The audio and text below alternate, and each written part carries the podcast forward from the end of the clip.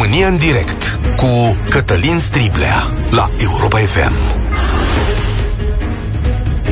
Bun găsit, bine ați revenit la cea mai importantă dezbatere din România. Oameni buni, suntem la Art Safari din București, locul care merită să fie văzut de fiecare dintre voi, măcar că aici sunt strânse la un loc uh, picturile importante ale lui Aman, minus una vă spun exact despre ce, despre ce e vorba, râde invitatul meu, uh, Stelian Tănase.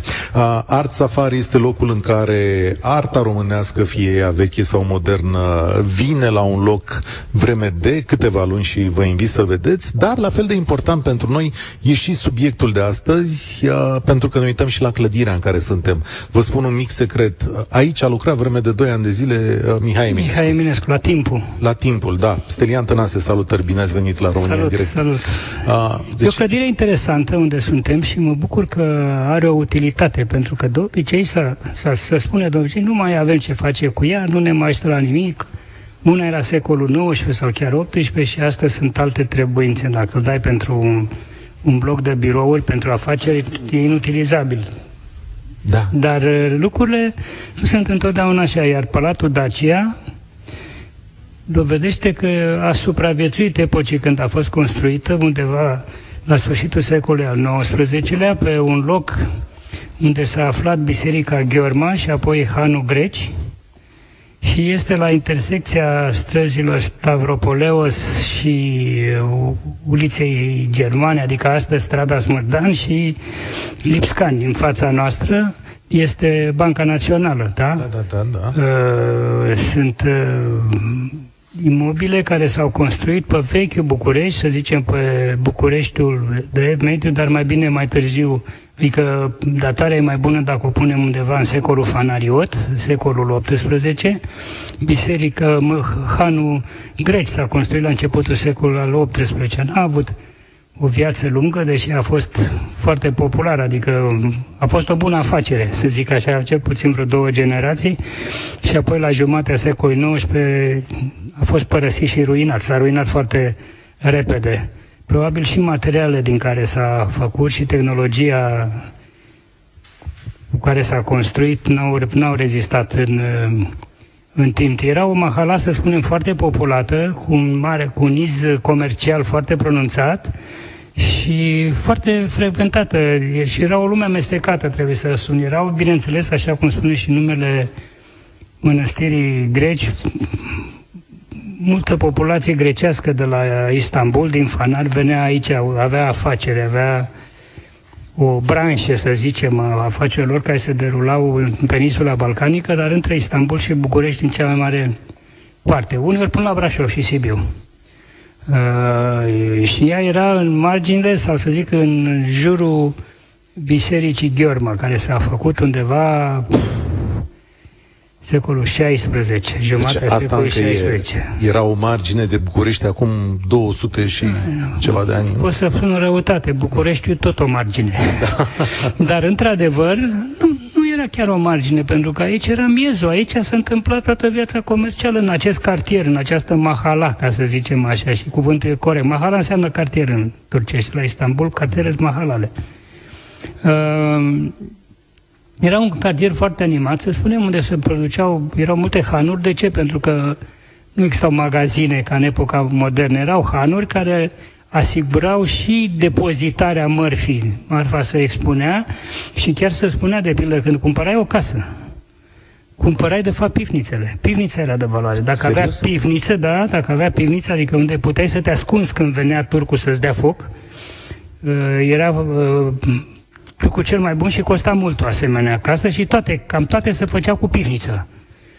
Dar să vedeți că în toată zona asta unde suntem noi, în centru istoric, sunt, toate au pivnițe. Da, și pivnițe mari. Pivnițe mari, pentru că erau depozite. Acolo se punea marfa. Venea cu căruța de la Lipsca și răsturna marfa în pivnița respectivă și o și închidea cu niște porți grozave ca să poată să o apere sau să o poate să o ascundă. Vă place cum arată centrul Bucureștiului?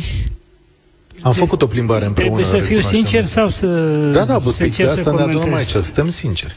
Deci faptul, în comparație cu acum 20 de ani, când era o ruină și se părea că toată lumea îl ignoră, centrul arată bine. Adică S-au făcut niște reparații, drept foarte superficiale, se dă cu o bidinea de var la parter și dacă vă uitați în sus, etajele 1 și 2 și 3 sunt o ruină, poate să scadă în cap.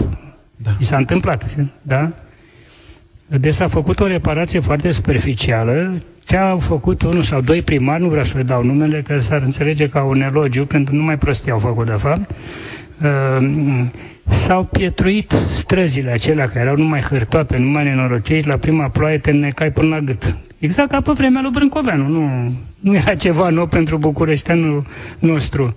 Dar acum sunt niște străzi pietruite, unele locuri au fost restaurate, dar să spunem pe baza unor bani privați.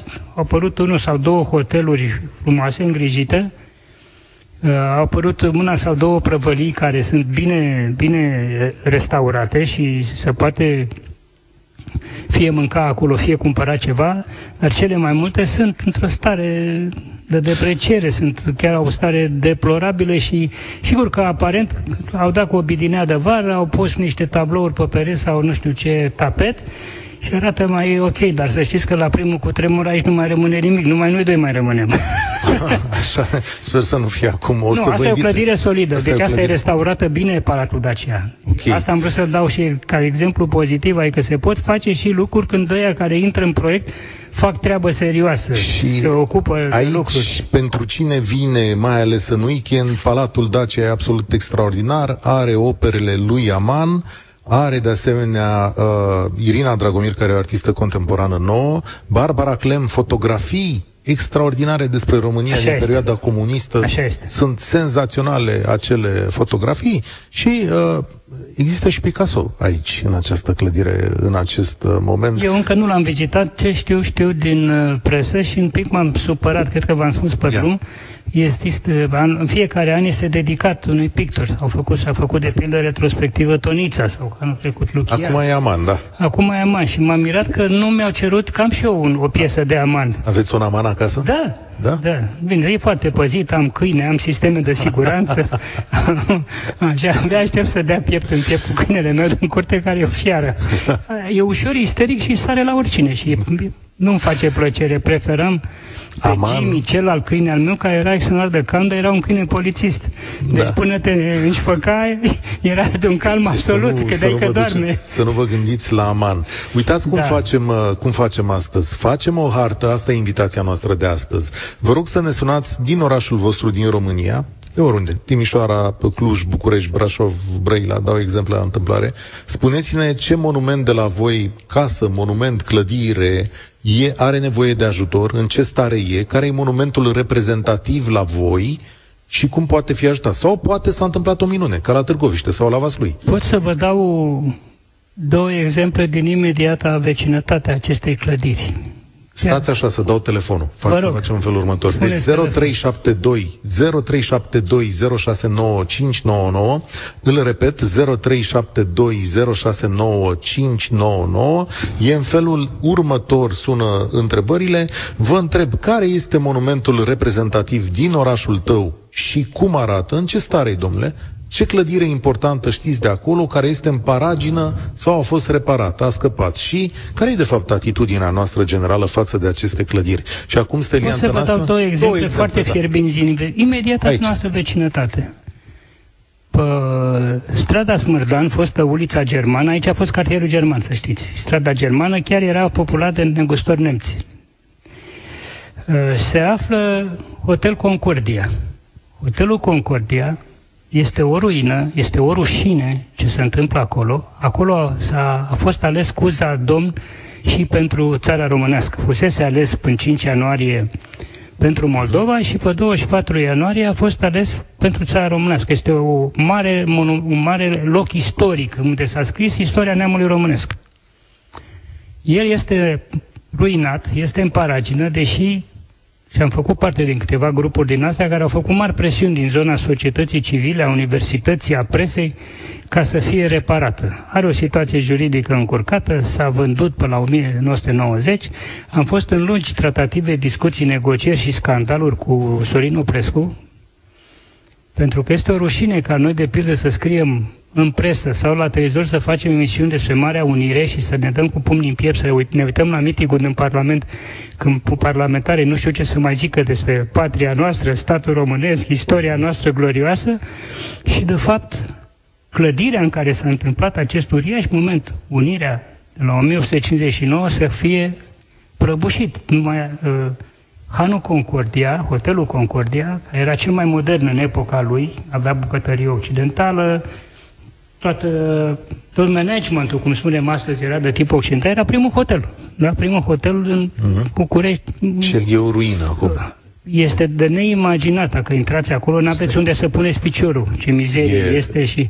Există și încăperea unde a avut loc alegerea. Deci ar trebui restaurat de urgență. Noi asta am cerut. Scriitorii, din, uh-huh. profesori, istorici, am cerut cu insistent și cu memorii repetate Uh, primăriei să-l refacă, să-l preia de la proprietarii lor care prin 30 de ani de ignorare a monumentului pentru că nu l-au întreținut, ar trebui să li se confisce. Așa se întâmplă în Germania, de pildă. Dacă ai, ai cumpărat sau ți s-a dat un monument ca să-l restaurezi și are o valoare istorică, ți se ia înapoi și plătești și foarte mari daune. Vă țin un pic cu al doilea exemplu, da, care e tot în apropierea noastră, ca să începem să luăm și telefoane. Stau oamenii pe fier de ceva vreme. Primul care ne-a sunat este Dan. Salutare, Dan. De unde vine telefonul tău? Bună ziua, dumneavoastră și invitatului dumneavoastră, tuturor ascultătorilor dumneavoastră. Am puține emoții că n-am mai intrat în direct. Uh, vreau să spun că locuiesc într-un uh, imobil uh, vechi de 108 ani și este, face parte, este monument istoric și ne chinuim de ani de zile să-l am făcut demersurile toate, avem autorizație de reparație, de refacere a fațadei, dar uh, imobilul este atât de mare că și dacă ne-am vinde toți apartamentele, n-am putea să renovăm fațada imobilului. Imobilul are trei numere, deci face parte pe două, pe două străzi. Și efectiv nu putem uh, strânge banii necesari pentru renovarea acestui imobil. În ce El oraș sunteți? Din Arad și Arad. a fost construit de un mare, un mare arhitect, poate al Aradului și al țării, uh, Palatul Santai. Deci, Palatul Santai, da. Dar am, am, uite, vă dau un exemplu. La Oradea, uh, primăria condusă de uh, Ilie Bolojan are un sistem de împrumuturi către proprietari și îi ajută într-o astfel de situație. Împrumuturi fără dovân, dobândă pe termen de 20-25 de ani, cu obligația de a face aceste fațade. La Arad nu aveți niciun tip de ajutor de genul acesta? Se tot vorbește de acest ajutor, dar uh, nimic concret. Când e vorba să discutăm pe concret de care bancă ne, să ne asigure un credit, un, uh, prin care primăria să garanteze acest credit cu dobândă subvenționată sau cum se poate, am înțeles, un mai mică, uh, nu, nu, nu se concretizează nimic. Deci, efectiv, nu avem niciun sprijin financiar care să reușim să renovăm această fațadă. Este un imobil deosebit, uh, are patru statui în mărire naturală, care se degradează pe zi ce trece. Pică brațul de la o statuie, am și luat jos brațul respectiv și păcat. Avem un turn, e chiar în centrul orașului, uh, nu putem face mai multe. Da. Lună de lună... Și acolo sunt apartamente într Da, suntem în jur de vreo 40 de apartamente, toate sunt diferite ca suprafață una de alta. Uh, a, lună de lună, de câțiva ani încoace, tot strângem bani pe lângă cheltuiel pentru reno- renovare, pentru uh, proiectul da. de a renova fațada am făcut. Avem inclusiv Stați o secundă. De... Stați da. o secundă cu noi. Mă uit și eu pe fotografii. Da, da. E o clădire istorică. Suntem alături de Stelian Tănase. Stelian Tănase are o pasiune, cred, uh, cred că asta e pasiune, nu? Pentru da. toate domnul trebuie, da, da. Domnul, sunt convins că cunoaște despre ce e vorba, pentru că foarte mulți studenți sunt trimiși de la București și vin în imobilul nostru să fotografieze, să vadă acest imobil. Avem mii de turiști. Are 100... 117 ani are această clădire. Da. Exact. 117 ani. Uh, ar trebui, rămâneți o secundă cu noi, ar trebui, Stelian Tănase, ca aici să existe o intervenție a statului, chit că oamenii sunt proprietari acolo, că sunt apartamente în blocul ăsta, cum să văd Asta lucrurile? este o discuție interminabilă. Deci da. oamenii care sunt implicați în asemenea lucruri se uită la stat și cer un ajutor. Uh, primăriile cam ridică de numere așa și o plimbă, dar mai aduc aminte candidații la alegeri în timpul campaniilor despre aceste probleme, pe care le uită imediat după aceea. Uh, soluțiile nu pot să-mi dau seama, pentru că, de pildă, la Oradea funcționează și nu e singurul sistem pe care Bolojan l-a pus pe picioare pentru a aduce orașul la starea care este acum. Este absolut remarcabil ce, ce s-a întâmplat la Oradea sub mandatul lui Bolojan. Uh, Uh, am fost acolo la, cu, la o catedra mea la lansare și am avut o discuție lungă cu Bologea și m-a și plimbat să-mi arate, cum să zic eu, ce, a și ce planuri are și ce făcuse deja, pentru că deja, mă imaginez că acum, după 4 sau 5 ani de atunci, lucrurile stau și mai bine, dar lumea văzând să cred, pentru că știți de unde veneam? Veneam de la Vaslui. Deci fusesem în Vaslui zilele precedente și am venit la București și m-am dus la cu avionul la Oradea. Nu mi-a venit să cred, era tot România. Dar altă țară, da. Altă mentalitate, altă administrație, alți primari, alți etc., etc., alte bugete. Deci, de putut să poate. Nu cred că românii sunt niște aschirabici, niște infirmi, niște idioți în raport cu alte state din jurul nostru, cu, înapoi în, în raport cu europenii. Numai că unii au înțeles despre ce este vorba, nu s-au lăsat uh, în siajul anilor 70-80, care ignora complet și avea o ură, Ceaușescu avea o ură față de trecut. Cât a demolat el este inimaginabil. El trebuia numai pentru asta împușcat. Uh, pentru ce a făcut la București, cu demolările o cincime din oraș, a dispărut și culmea, partea istorică, nu s-a dus și el să dărâme cartierele proletare al lui Gheorghiu deci Ferentar și restul. El s-a dus în centru, într-un loc de mare istorie pe dealul Spirii și a făcut praf. Da?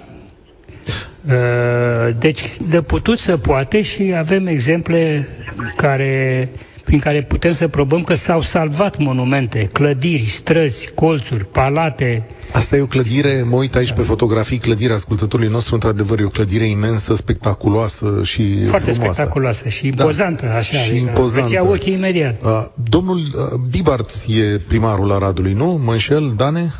Da, da, este domnul Bibart, uh, după ce a fost în an de zile domnul Falcă. Mm-hmm. Și am uh, participat și la o ședință cu uh, proprietarii, sunt și președintele asociației și am întrebat că de ce Oradea a putut uh, să acceseze fonduri europene pentru asemenea investiții. Și mi s-a spus că noi avem un pod frumos acolo și am putea să-l valorificăm ca să ne putem reface fațada, dar mi se adică pare... ce, să faceți un business? Ce să faceți? Un, un hotel? Exact, un ce? Stați mai, nu să ne mai punem uh, să ne mai punem niște locatari deasupra, să zic așa, și atunci cu banii uh, respectivi noi să ne facem fațadă.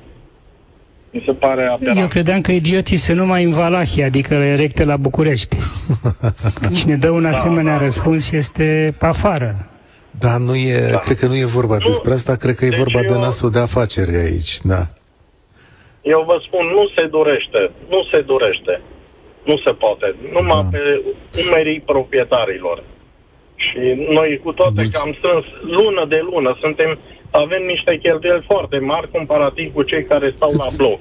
Pentru că noi trebuie lună de lună să strângem bani, să menținem, nu să refacem ceva să menținem într-o stare cât de cât bună aceste imobile. Dan, îți, mul- îți mulțumesc tare mult, am notat și o să le atrag atenția și colegilor mei de la știri. Este un subiect foarte interesant și aici povara... Mă trebuie- întreb direcția patrimoniu, ce spune în chestia? Pentru că există și niște instituții specializate care au o răspundere în legătură în toate Uite. orașele, în toate județele, care au repertoriat toate monumentele și să după ele, mă rog, după bunăvoință, putere, pricepere și bugetele pe care le au. Să-și facă hotel, cum s-a spus Da, acum. da. Mulțumesc tare mult pentru răbdare, Sorin, când discuția între ei e mai lungă. Sorin e la telefon, de unde ne suni?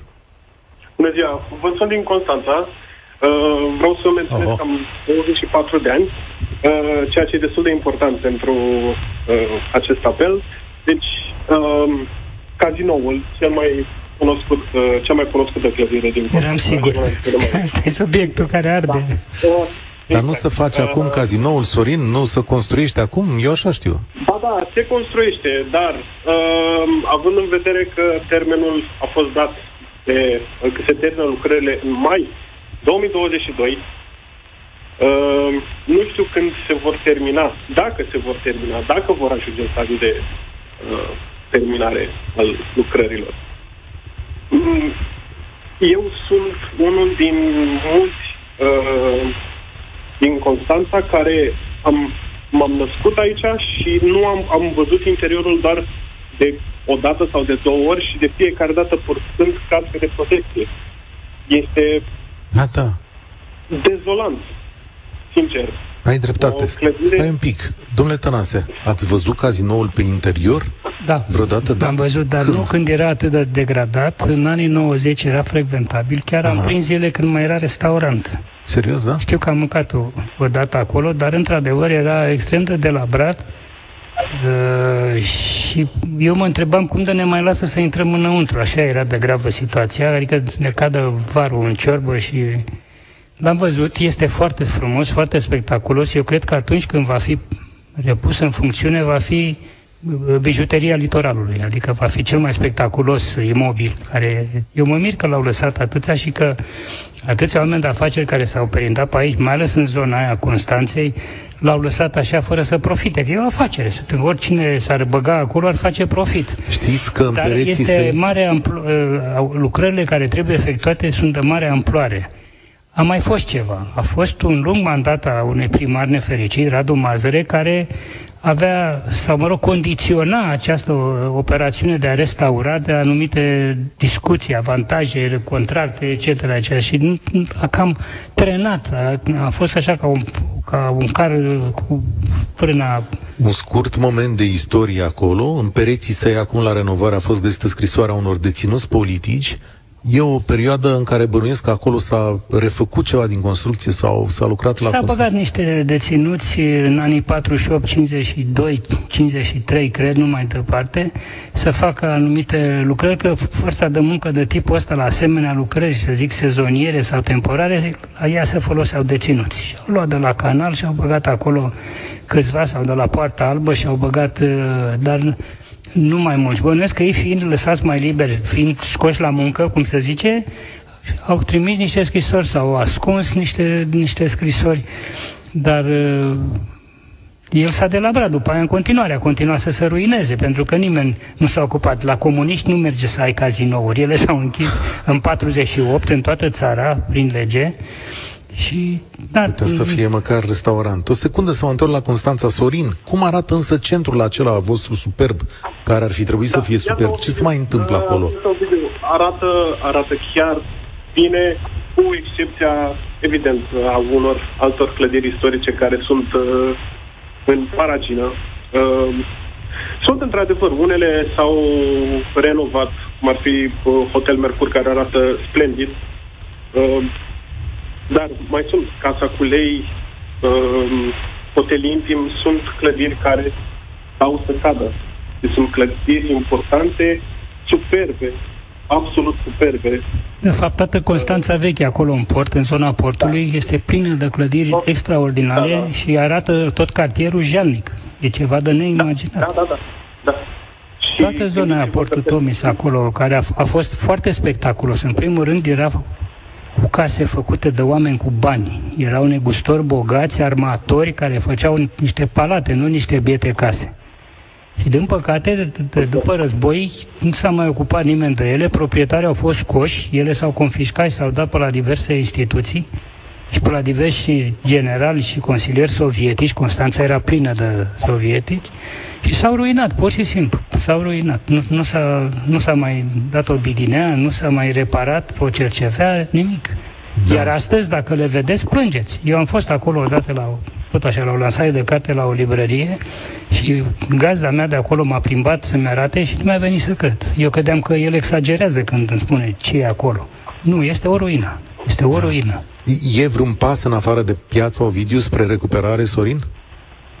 Um, piața Ovidiu, efectiv, unde este centrul, deci unde este statuia și cafenele și restaurantele, da, arată ok, este decent, uh, dar Acum, dacă începeți să vă plimbați prin cartier, o să vedeți oriunde vă uitați, orice clădire mai veche este acoperită cu plase, să nu cadă uh, tencuială, să nu cadă bucăți în structură. Uh, nu știu, nu cred. Din păcate nu se pot vedea dincolo de plase. Deci nu știm dacă au fost puse pur și simplu de, să împiedice tencuiala să cadă sau chiar se lucrează la ele. Știți ce este regretabil aici? Această arhitectură din Constanța este o arhitectură foarte heteroclită, cu influențe din toate zonele culturale europene, dar și orientale, ceea ce o face foarte spectaculos, adică restaurarea acestui cartier și repunerea lor în, în bună stare ar fi foarte profitabilă pentru tot orașul. Este foarte spectaculos. Fiecare clădire este după altă arhitectură, după alt curent, după în altă culoare. E foarte frumos uh, zonă, foarte frumoasă această zonă, din păcate de la Brată. Mulțumesc tare mult, Sorin. Să spunem că aici, la Art Safari, unde ne aflăm, există o expoziție și cu Marcel Iancu, arhitectul um, ale cărui lucrări au dau semnătura Bucureștiului. Dacă e să vă uitați, multe dintre clădirile uh, blocurile, casele din București îi aparțin acestui arhitect Marcel Iancu, care este și pictor și un pictor uh, valoros. Lucrările lui sunt uh, aici în muzeu și Este sunt unul super. din cei care au fondat dadaismul la Zurich, da. februarie 1916. Da, un nume, un nume important și aveți două tipuri. A rămas în istoria artei secolul 20. Nu există istoria artei secolului 20 în care el nu este pomenit și în care nu are dedicat un capitol. Exact. De asta puteți să-l vedeți aici, iar clădirile, când ieșiți pe stradă, o să aveți o surpriză. O să fie o revelație de fiecare dată, pentru că vedeți clădirea în fotografie și zici, a, pe aici am trecut. Dar eu știu casa asta. Este pentru bucureșteni, cred că se poate face un tur al clădirilor lui Marcel Iancu. Mihai, salutare, ești la România în direct, alături de mine este Lian Tănase. Bună, Cătălin, bună, domnul uh, invitatul dumneavoastră. Sunt din Timișoara. Ce mă revoltă cel mai tare în orașul meu este că de 17 ani Muzeul Banatului, celebra clădire Castelul Huneazilor, cu o vechime de 600 de ani, stă în paragine, nu este deschis. Uh, o mână de oameni îl au în custodie împreună cu un fost profesor, care mi-a fost profesor de istorie în copilărie, în, în, în liceu, domnul Neumann nu este admisibil ca această clădire să nu fie deschisă publicului larg, mai ales că Timișoara este capitală europeană anul viitor. Nimeni nu poate face nimic pentru a face ceva cu acest castel și cu oamenii care îl au în custodie acolo. Asta este marea mea Dar cum arată, domnule? problemă. Cum, cum? cum? Uite, eu nu știu locul, nu știu locul, nu găsesc nici uh, fotografiile. Ce-i, uh, Castelul Huriazilor este în centrul Timișoarei, este da. lângă operă, vis-a-vis de opera din Timișoara. Este o clădire imensă, okay. e, e un castel de șase de ani, în, în centrul Timișoarei. Căutați să vedeți. E, e inadmisibil cum arată. E, e, nu e deschis de 17 ani, stă închis. Eu, ca și copil, am visat de, de 5-6 ore. Era o plăcere pentru toți copiii din Timișoara să meargă acolo să-l viziteze. Era, era o, un fel de Wikipedia uh, în zilele noastre, știți? Nici astăzi, când se pregătesc de capitala europeană, nu se bagă bani acolo pentru refacere? Uh, nu, nu e nimic, deci totul este e, inert, nu se mișcă nimic, absolut. Doar niște schele în față de ani de zile. Și nu se mișcă absolut nimic. Nimeni nu se vrea, nu se poate. Uh, chestia este că uh, nici nu pot să schimb din funcție pe acești, nici nu știu cum să-i numesc, că sunt uh, de o indiferență totală față de, de ceea ce, ce înseamnă această clădire și acest muzeu pentru, pentru noi, pentru Timișoreni, pentru vizitatorii care vin ca să vadă orașul. Și n-au ce să vadă, efectiv nu au ce să vadă. Da, uite, erau, de povestea asta secții, eu chiar uh, nu știu. De, de, în acest muzeu secții antice, sec, secție medievală, secție de nat, nat, naturaliste, o grămadă de, de, de lucruri frumoase dar este închis de, de 17 ani, stăm paragină și nimeni nu face absolut nimic. Exact. Și exact devine asta ne doar astăzi. domnul fost primar Robu, care a ținut în braț această clică de nemernici care, care sunt acolo la momentul de față și în momentul de față. Da. Interesant. Stai Asta o este marea mea problemă și oful cel mai mare. Văd, văd că ți-l, ți-l strici și asta a fost și intenția noastră, ca astăzi să punem pe hartă niște locuri de acestea de care avem nevoie. Dar, de fapt... Și pentru care ne enervăm. Da. Uh, pentru starea deplorabilă în care... Exact, chiar ne enervăm, adică de multe ori ne da, enervăm, da, da. simțiți că... Pentru nu, ca mine, sunt foarte sensibil la lucrurile astea, nu la toate, să știți, da. sunt perfect indiferent, dar în ceea ce vește patrimoniul nostru, patrimoniul Bucureștiului, de piese pe care am scris atât Ați avut și un... făcut filme. Și Ați făcut și film, da. Da, exact. Sunt foarte sensibil și mi se rupe sufletul când văd câte o clădire că se ruinează sau este chiar demolată. Sunt câteva care au dispărut într-o noapte. Care este, de fapt, uh, aici marea problemă? Nu avem Speculatorii bani. imobiliari. Este okay. un lobby, deci un grup de interese extrem de puternic, extrem de influent și care plătește bani pe șim, plătește cash. Nu-și cere chitanță. Și atunci, asigur că lucrurile merg unse, cum se zice. Ei sunt marele dușman al patrimoniului.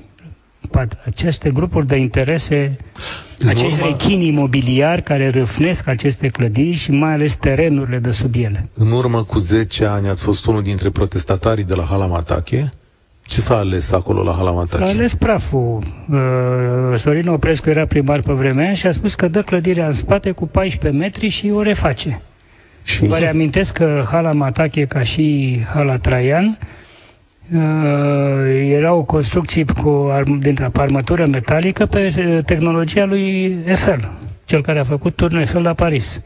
Erau foarte moderne pentru epoca aceea, iar astăzi aveau un parfum art nouveau extraordinar, era fin de siècle, așa și a pus-o jos, vorbesc de Hala Matache și astăzi acolo este un Maidan. Oamenii care merg la piață pun mașinile acolo, dar nu e pusă nicio placă de beton sau un, care să spună ce a asfalt, nimic, e Maidan, nu, dar vreau să zic, nu e nicio amenajare, măcar un loc de parcare să-i făcut.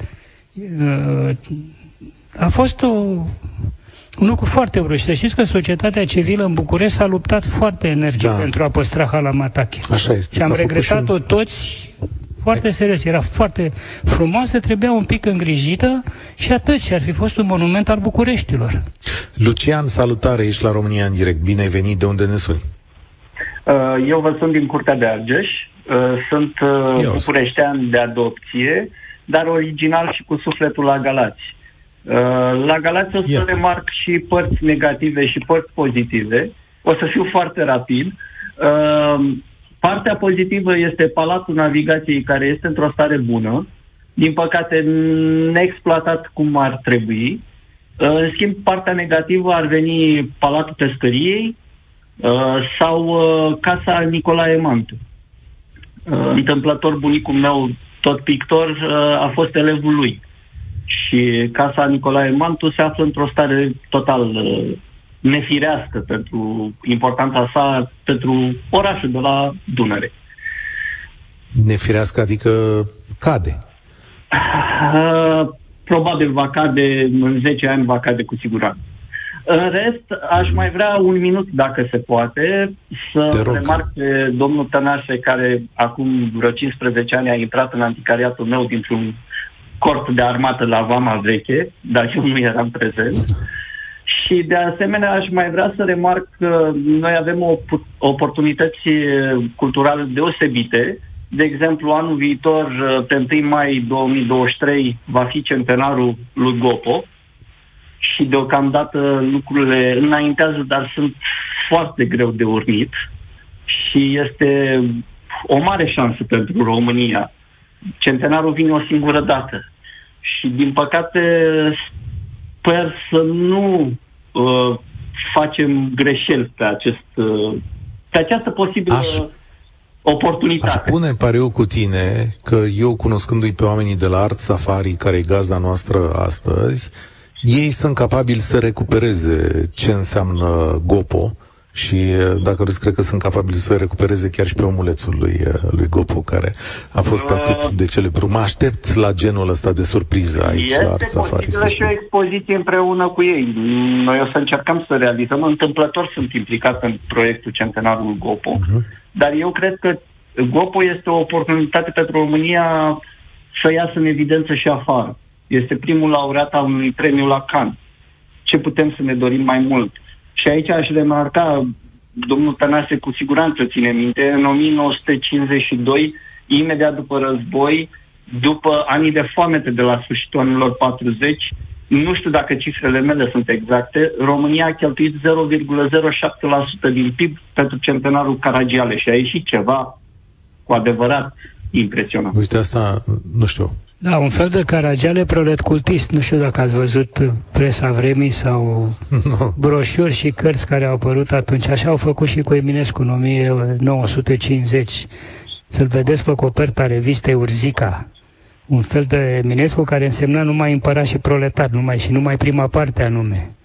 Adică ideologia mutila atunci autorii noștri care pe de o parte erau atât de merituoși încât trebuiau musai sărbătoriți, pe de altă parte erau ciutiți de secția de propaganda a partidului. Da.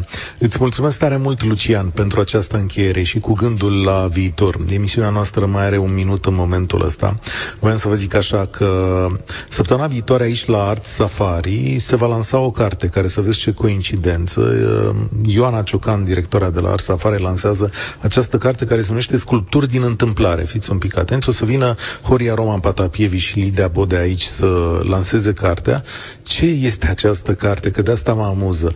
Uh, sunt aceste noi apariții Uh, cum să zic, care schimbă fața orașului, nu neapărat în cel mai bine. Lucrurile pe care oamenii le-au, adopt, le-au adaptat pe străzile din București arată un pic ciudat, uh, clădiri și lucruri noi la care nu te gândești, care într-un fel sau într-altul dau o nouă normă de cultură. Dar cultura aia spectaculoasă, adevărată, veche, rămâne în palatul ăsta, unde eu v-am primit alături de Stelian Tănase.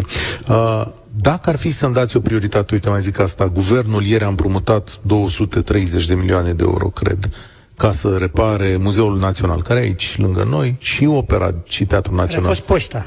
Asta a fost poșta, da? Da, a fost poșta, da. Muzeul Național, da. E a. poșta pămată Muzeul de Istorie de Ceaușescu. Dacă ar fi să numiți dumneavoastră o prioritate, una dragă inimii sau sufletului noastră, care ar fi aceea pentru clădirile de astăzi de lângă noi? Pe mine mă întrebați? Da, da, da. Păi avem uh, fundațiile Brătianu, pe strada Amzei, Biserica Amzei, cred că pe acolo se intră, dar se poate intra și pe Bulevardul Dacia, unde e statuia lui Ionel Brătianu, da, acolo, și care este o proprietate a statului, a fost cedată de familie, de Eliza Brătianu, statului România, a avut o viață lungă, a trăit mult și în comunism, și care este astăzi o ruină spre rușinea tuturor guvernelor și tuturor primărilor și așa Partidului Național Liberal care au acolo leagănul partidului lor, nu? Și uh, mai este o clădire la care țin foarte mult, e chiar aici în colț, unde suntem noi acum. Așa. Pe colț aici, Smârdan cu Stavropoleos, este un restaurant. Pe, în, pe la 1853 era un restaurant care se numea Brenner. Brenner e pasul în Alpi, în Așa. Italia și Germania. Și acolo era un porucic, un tânăr ofițer rus, care se numea Lev Tolstoi. Lev Tolstoi venea acolo să mănânce, să curteze doamnele și pierdea la jocuri de noroc și s-a ales și cu un sifilis. Nu cu un sifilis, cu o brenoragie. Și a fost tratat foarte bine de un medic român cu care a rămas și prieten, apare în corespondență. Deci acest loc ar merita o placă, cum se întâmplă la Paris sau la Londra, să spune în acest loc acest loc a fost frecventat de marele scriitor rus Lev Tolstoi, cel care a scris Război și Pace, a scris Ana Karenina, e aici lângă noi. Când ieșim Păi, afară, să ieșim, să, să-l da, vedem. putem să bem o cafea Mulțumesc acolo. tare Interesant mult. e, clădirea există, a supraviețuit în bune condiții și astăzi este, așa cum am spus, un restaurant care se poate mânca bine, civilizat, vreau să zic. Mulțumesc tare mult, Stelian Tănase, la finalul României în direct. Ne auzim tocmai marți. Eu sunt Cătălin Striblea și vă spun spor la treabă. România în direct cu Cătălin Striblea la Europa FM.